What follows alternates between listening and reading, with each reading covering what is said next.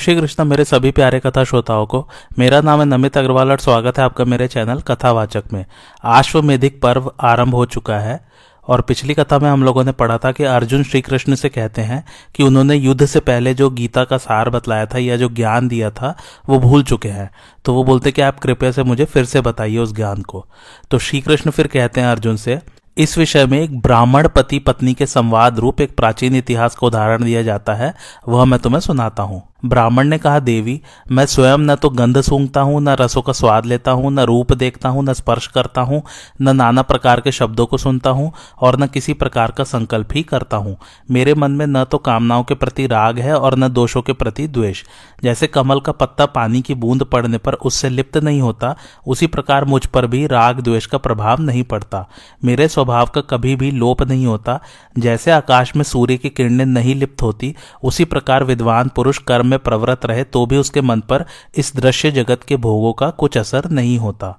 भामिनी, यहाँ कार्तवीर और समुद्र के संवाद रूप एक प्राचीन इतिहास का उदाहरण दिया जाता है। पूर्व काल में कार्तवीर अर्जुन के नाम से प्रसिद्ध एक राजा था, जिसकी एक हज़ार भुजाएँ थी।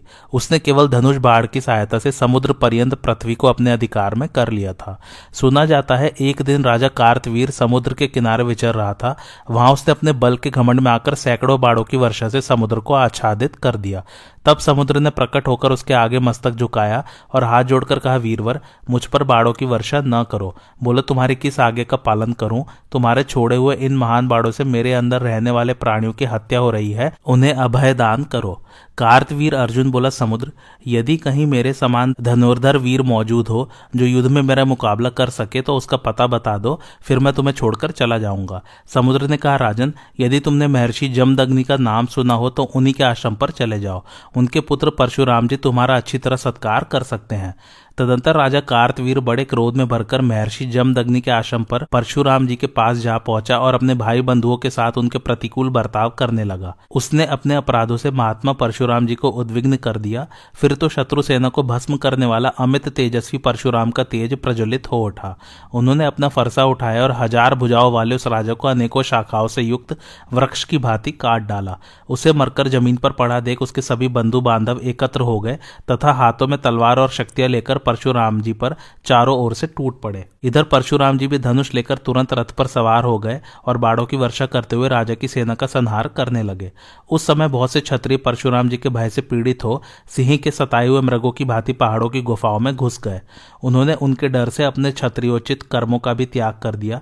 बहुत दिनों तक ब्राह्मणों का दर्शन न कर सकने के कारण वे धीरे धीरे अपने कर्म भूलकर शूद्र हो गए। इस प्रकार द्रविड़, आभीर, पुंड्र और शबरों के सहवास में रहकर वे क्षत्रिय होते हुए भी धर्म त्याग के कारण शूद्र की अवस्था में पहुँच गए। तत्पश्चात क्षत्रिय वीरों के मारे जाने पर ब्राह्मणों ने उनकी स्त्रियों से नियोग की विधि के अनुसार पुत्र उत्पन्न किए, किंतु उन्हें भी बड़े होने पर परशुराम जी ने मौत के घाट उतार दिया। इस प्रकार एक एक करके जब 21 बार क्षत्रियों का संहार हो गया तो परशुराम जी को यह आकाशवाणी सुनाई दी, बेटा परशुराम, इस हत्या के काम से निवृत्त हो जाओ। भला बारंबार इन बेचारे क्षत्रियों के प्राण लेने में तुम्हें कौन सा लाभ दिखाई देता है? इसी प्रकार उनके पितामह ऋचिक आदि ने भी समझाते हुए कहा, बेटा, यह काम छोड़ दो छत्रियों को न मारो। तुम ब्राह्मण हो, तुम्हारे हाथ से राजाओं का वध होना उचित नहीं है। इस विषय में हम तुम्हें एक प्राचीन इतिहास सुना रहे हैं, उसे सुनकर तदुनुकूल बर्ताव करो। पहले की बात है, अलर्क नाम से प्रसिद्ध एक राजर्षि थे, जो बड़े ही तपस्वी, धर्मज्ञ, सत्यवादी महात्मा और दृढ़ प्रतिज्ञ थे।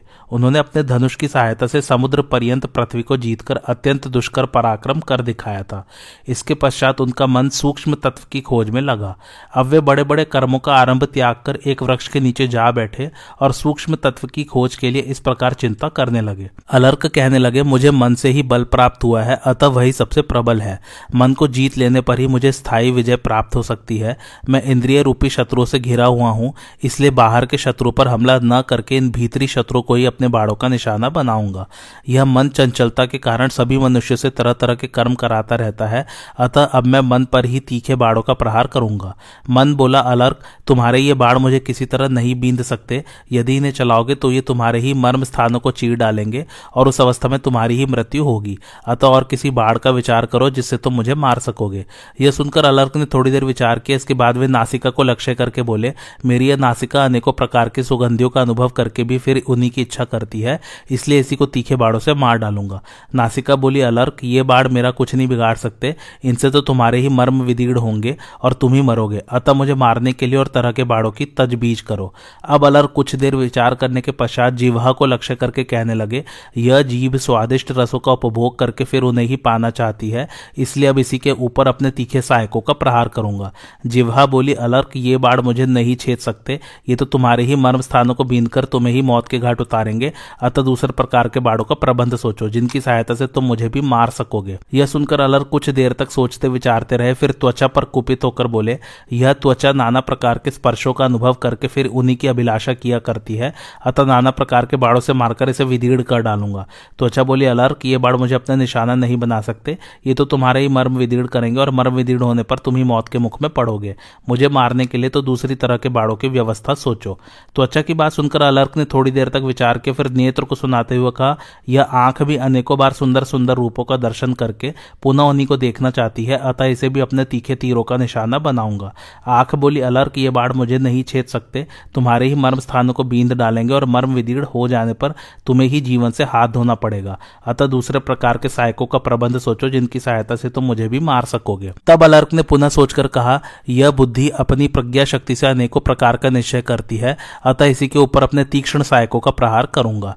बुद्धि ने कहा अलर्क ये बाण मेरा स्पर्श भी नहीं कर सकते, इनसे तुम्हारा ही मर्म विदीर्ण होगा और तुम ही मरोगे। जिनकी सहायता से मुझे मार सकोगे, वे बाढ़ तो कोई और ही है, उनके विषय में विचार करो। तदंतर अलर्क ने उसी पेड़ के नीचे बैठकर घोर तपस्या की, किंतु उससे मन, बुद्धि सहित इंद्रियों को मारने योग्य किसी उत्तम बाढ़ का पता न लगा। तब वे एकाग्रचित होकर विचार करने लगे। बहुत दिनों तक निरंतर सोचने विचारने के बाद उन्हें योग से बढ़कर दूसरा कोई कल्याणकारी साधन नहीं प्रतीत हुआ। अब वे मन को एकाग्र करके स्थिर आसन से बैठ गए और ध्यान योग का साधन करने लगे। इस एक ही बाढ़ से मारकर उन्होंने समस्त इंद्रियों को सहसा परास्त कर दिया। वे ध्यान योग के द्वारा आत्मा में प्रवेश करके परासिद्धि अर्थात मोक्ष को प्राप्त हो गए। इस सफलता से राजर्षि अलर्क को बड़ा आश्चर्य हुआ और उन्होंने इस गाथा का गान किया। अहो, बड़े कष्ट की बात है कि अब तक मैं बाहरी कामों में ही लगा रहा और भोगों की तृष्णा से आबद्ध होकर राज्य की उपासना करता रहा। ध्यान योग से बढ़कर दूसरा कोई उत्तम सुख का साधन नहीं है। यह बात तो मुझे बहुत पीछे मालूम हुई है। पिता महू ने कहा, बेटा परशुराम, इन सब बातों का तरह समझकर तुम क्षत्रियों का नाश न करो, घोर तपस्या में लग जाओ, उसी से तुम्हारा कल्याण होगा। अपने पितामहों के इस प्रकार कहने पर महान सौभाग्यशाली जमदग्नि नंदन परशुराम जी ने घोर तपस्या की और इससे उन्हें परम दुर्लभ सिद्धि प्राप्त हुई। ब्राह्मण ब्राह्मण ने कहा, देवी, संसार में सत्व, रज और तम, ये तीन मेरे शत्रु हैं। ये गुणों के भेद से नौ प्रकार के माने गए हैं। हर्ष, प्रीति और आनंद, ये तीन सात्विक गुण है। तृष्णा, क्रोध और अभिनिवेश, ये तीन राजस गुण है। और श्रम, तंद्रा तथा मोह, ये तीन तामस गुण है। शांत चित्त, जितेंद्रिय, आलस्यहीन और धैर्यवान पुरुष, शम, दम आदि बाढ़ समूहों के द्वारा इन पूर्वोक्त गुणों का उच्छेद करके दूसरों को जीतने का उत्साह करते हैं। इस विषय में पूर्व काल की बातों के जानकार लोग एक गाथा सुनाया करते हैं। पहले कभी शांति परायण महाराज अम्बरीश ने इस गाथा का गान किया था। कहते हैं, जब दोषों का बल बढ़ा और अच्छे गुड़ दबने लगे, उस समय महायशस्वी महाराज अम्बरीश ने बलपूर्वक राज्य की बागडोर अपने हाथ में ली। उन्होंने अपने दोषों को दबाया और उत्तम गुणों का आदर किया। इससे उन्हें बहुत बड़ी सिद्धि प्राप्त हुई और उन्होंने यह गाथा गाई। मैंने बहुत से दोषों पर विजय पाई और समस्त शत्रुओं का नाश कर डाला। किंतु एक सबसे बड़ा दोष रह गया है, यद्यपि वह नष्ट कर देने योग्य है तो भी अब तक मैं उसका नाश कर न सका। उसी की प्रेरणा से प्राणी को वैराग्य नहीं होता। उसके वश में पड़ा हुआ मनुष्य नीच कर्मों की ओर दौड़ता है और उसे अपनी अवस्था का भान नहीं होता। उससे प्रेरित होकर वह नहीं करने योग्य काम भी कर डालता है। उस दोष का नाम है लोभ। उसे ज्ञान रूपी तलवार से काट डालो काट डालो। लोभ से तृष्णा और तृष्णा से चिंता पैदा होती है। लोभी मनुष्य पहले राजस गुणों को पाता है और उनकी प्राप्ति हो जाने पर उसमें तामसिक गुण भी अधिक मात्रा में आ जाते हैं। उन गुणों के द्वारा देह बंधन में जकड़कर वह बारंबार जन्म लेता है और तरह तरह के कर्म करता रहता है। फिर जीवन का अंत समय आने पर उसके देह के तत्व विलग विलग होकर बिखर जाते हैं और वह मृत्यु को प्राप्त हो जाता है। इसके बाद फिर जन्म मृत्यु के बंधन में पड़ता है, इसलिए इस लोभ के स्वरूप को अच्छी तरह समझकर इसे धैर्य पूर्वक दबाने और आत्म राज्य पर अधिकार पाने की इच्छा करनी चाहिए। यही वास्तविक राज्य है। यहाँ दूसरा कोई राज्य नहीं है। आत्मा का यथार्थ ज्ञान हो जाने पर वही राजा है। इस प्रकार यशस्वी राजा अम्बरीश ने आत्म राज्य को आगे रखकर एकमात्र प्रबल शत्रु लोभ का उच्छेद करते हुए उपर्युक्त गाथा का गान किया था। ब्राह्मण ने कहा, देवी, इसी प्रसंग में एक ब्राह्मण और राजा जनक के संवाद रूप प्राचीन इतिहास का उदाहरण दिया जाता है। एक समय राजा जनक ने किसी अपराध में पकड़े हुए ब्राह्मण को दंड देते हुए कहा, ब्राह्मण, आप मेरे राज्य से बाहर चले जाइए। यह सुनकर ब्राह्मण ने उस श्रेष्ठ राजा को उत्तर दिया, महाराज, बताइए आपके अधिकार में कितना राज्य है? इस बात को जानकर मैं शास्त्र के अनुसार आपकी आज्ञा पालन करने की, दूसरे राजा के राज्य में निवास करने की चेष्टा करूँगा। उस यशस्वी ब्राह्मण के ऐसा कहने पर राजा जनक बार बार गर्म उच्छ्वास लेने लगे, कुछ जवाब न दे सके। थोड़ी देर चुप रहने के बाद वे ब्राह्मण से बोले, ब्राह्मण, यद्यपि बाप दादों के समय से ही मिथिला प्रांत के राज्य पर मेरा अधिकार है, तथापि जब मैं विचार दृष्टि से देखता हूँ तो सारी पृथ्वी में खोजने पर भी कहीं मुझे अपना राज्य नहीं दिखाई देता। जब पृथ्वी पर अपने राज्य का पता न पा सका तो मैंने मिथिला में खोज की। जब वहाँ से भी निराशा हुई तो अपनी प्रजा पर अपने अधिकार का पता लगाया, किंतु उन पर भी अपने अधिकार का निश्चय न हुआ। अंतोत गतवा मैं इस नतीजे पर पहुँचा हूँ कि कहीं भी मेरा राज्य नहीं है, अथवा सर्वत्र मेरा ही राज्य है। एक दृष्टि से यह शरीर भी मेरा नहीं है, और दूसरी दृष्टि से सारी पृथ्वी ही मेरी है। यह जिस तरह मेरी है, उसी तरह दूसरे की भी है, इसलिए अब आपकी जहाँ इच्छा हो रही है। ब्राह्मण ने कहा, राजन, जब बाप दादों के समय से ही मिथिला प्रांत के राज्य पर आपका अधिकार है तो बताइए, किस विचार से आपने इसके प्रति अपनी ममता को त्याग दिया है? किस बुद्धि का आशय लेकर आप सर्वत्र अपना ही राज्य मानते हैं, और किस तरह कहीं भी अपना राज्य नहीं समझते? जनक ने कहा, ब्राह्मण, इस संसार में कर्मों के अनुसार प्राप्त होने वाली सभी अवस्थाओं का एक न एक दिन अंत हो जाता है। यह बात मुझे अच्छी तरह मालूम है। वेद भी कहता है, यह किसकी वस्तु है? यह किसका धन है? अर्थात किसी का नहीं है। इसलिए जब मैं अपनी बुद्धि से विचार करता हूँ तो कोई भी वस्तु ऐसी नहीं जान पड़ती, जिसे अपनी कह सके। इसी विचार से मैंने मिथिला के राज्य से अपना ममत्व हटा लिया है। अब जिस बुद्धि का आशय लेकर मैं सर्वत्र अपना ही राज्य समझता हूँ, उसको सुनो। मैं अपनी नासिका में पहुँची हुई सुगंध को भी अपने सुख के लिए नहीं ग्रहण करना चाहता। इसलिए मैंने पृथ्वी को जीत लिया है और वह सदा मेरे वश में रहती है। मुख में पड़े हुए रसों का भी मैं अपनी तृप्ति के लिए नहीं आस्वादन करना चाहता। इसलिए जल तत्व पर भी मैं विजय पा चुका हूँ और वह सदा मेरे अधीन रहता है। इसी प्रकार नेत्र के विषयभूत रूप और ज्योति का, त्वक इंद्रिय को प्राप्त हुए स्पर्श का, श्रवण गोचर शब्दों का और मन में आए हुए मंतव्य विषयों का भी मैं अपने सुख के लिए अनुभव करना नहीं चाहता। इसलिए मैंने तेज, वायु, आकाश और मन को भी जीत लिया है, तथा वे सभी सदा मेरे वश में रहते हैं। मेरे प्रत्येक कार्य का आरंभ देवता, पितर, भूत और अतिथियों के निमित्त होता है। जनक की बातें सुनकर वह ब्राह्मण ठहाका मारकर हंस पड़ा और कहने लगा, महाराज, आपको मालूम होना चाहिए कि मैं धर्म हूँ और आपकी परीक्षा लेने के लिए ब्राह्मण का रूप धारण करके यहाँ आया हूँ। अब मुझे निश्चय हो गया कि संसार में सत्वगुण रूप नेमी से घिरे हुए और कभी पीछे की ओर न लौटने वाले ब्रह्मा प्राप्ति रूप दुर्निवार चक्र का संचालन करने वाले एकमात्र आप ही हैं। ब्राह्मण ने कहा, भीरू, तुम अपनी बुद्धि से मुझे जैसा समझकर फटकार रही हो, मैं वैसा नहीं हूँ। मैं इस लोक में देहाभिमानियों की तरह आचरण नहीं करता।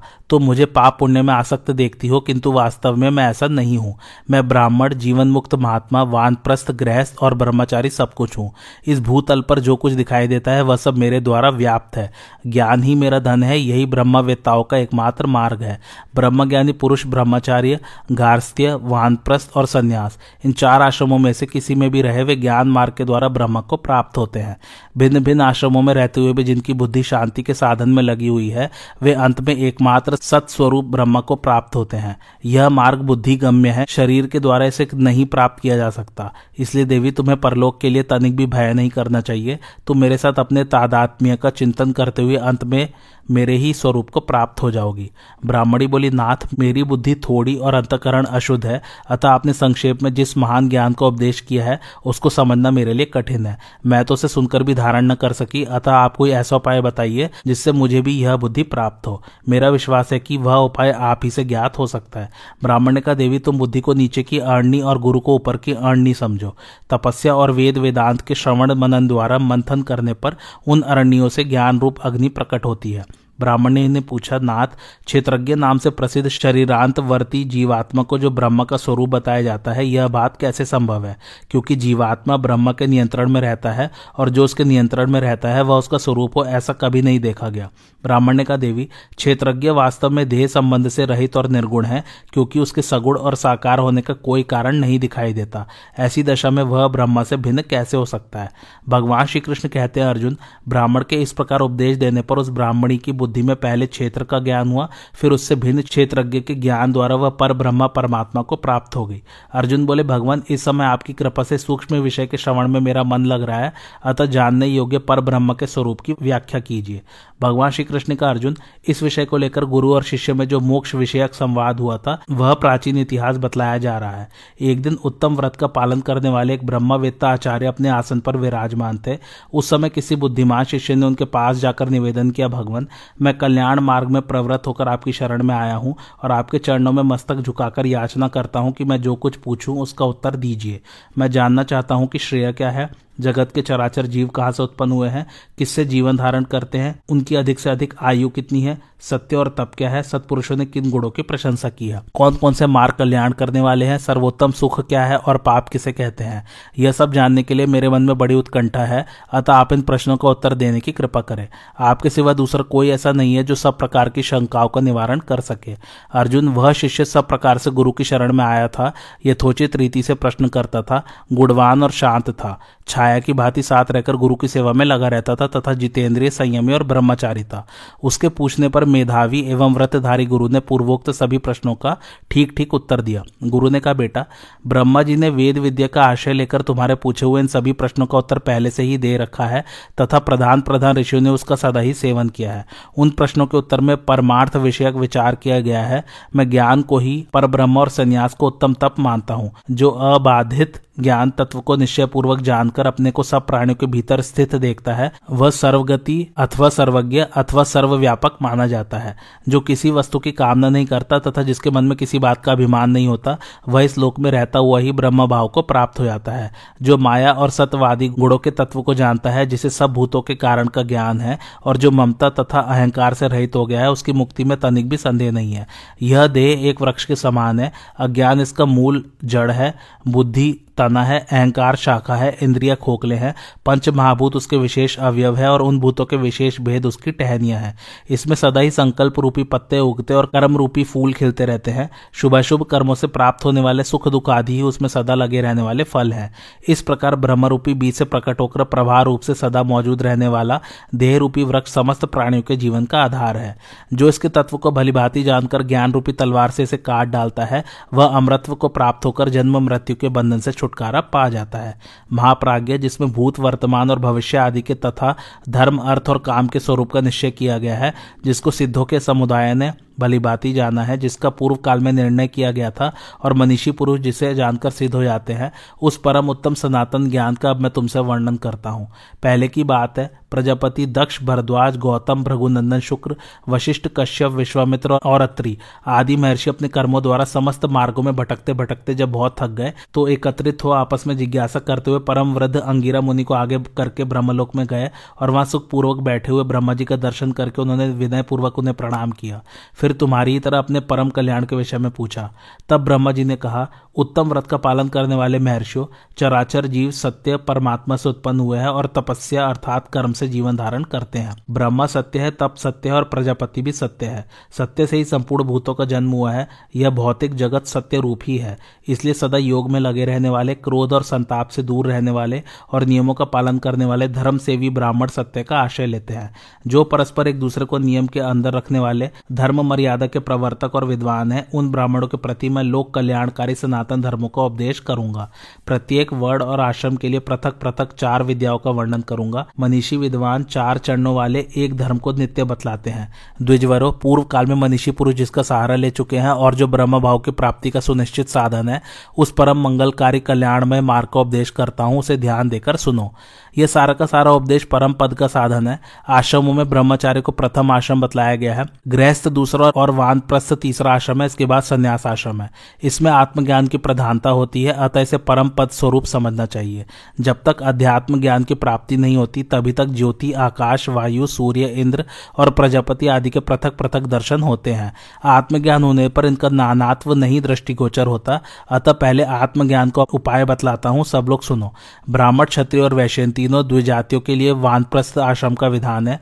वन में रहकर मुनिवृत्ति का सेवन करते हुए फल, मूल और वायु के आहार पर जीवन निर्वाह करने से वानप्रस्थ धर्म का पालन होता है। गृहस्थ आश्रम का विधान सभी वर्णों के लिए है। विद्वान पुरुषों ने ही श्रद्धा को ही धर्म का मुख्य लक्षण बतलाया है। धैर्यवान संत महात्मा अपने कर्मों से धर्म मर्यादा का पालन करते हैं। जो मनुष्योत्तम व्रत का आशय लेकर उपयुक्त धर्मों में से किसी का भी दृढ़ता पूर्वक पालन करते हैं, वे काल क्रम से संपूर्ण प्राणियों के जन्म और मरण को प्रत्यक्ष देखते हैं। अब मैं यथार्थ युक्ति के द्वारा विषयों में स्थित संपूर्ण तत्वों का विभाग पूर्वक वर्णन करता हूँ। अव्यक्त प्रकृति, महतत्व, अहंकार, ग्यारह इंद्रिया, पंच महाभूत और उनके शब्द आदि विशेष गुण तथा जीवात्मा। इस प्रकार तत्वों की संख्या पच्चीस बताई गई है। जो इन सब तत्वों की उत्पत्ति और लय को ठीक ठीक जानता है, वह संपूर्ण प्राणियों में धीर है और कभी मुँह में नहीं पड़ता। जो संपूर्ण तत्वों, गुणों तथा समस्त देवताओं को यथार्थ रूप से जानता है, उसके पाप धुल जाते हैं और वह बंधन से मुक्त होकर संपूर्ण दिव्य लोकों के सुख का अनुभव करता है। आज की कथा यही समाप्त होती। कैसी लगी आप लोगों को मेरी कथा, मुझे कमेंट करके ज़रूर बताइए। और मेरे चैनल कथावाचक को लाइक, शेयर और सब्सक्राइब ज़रूर कीजिए। थैंक्स फॉर वॉचिंग, धन्यवाद।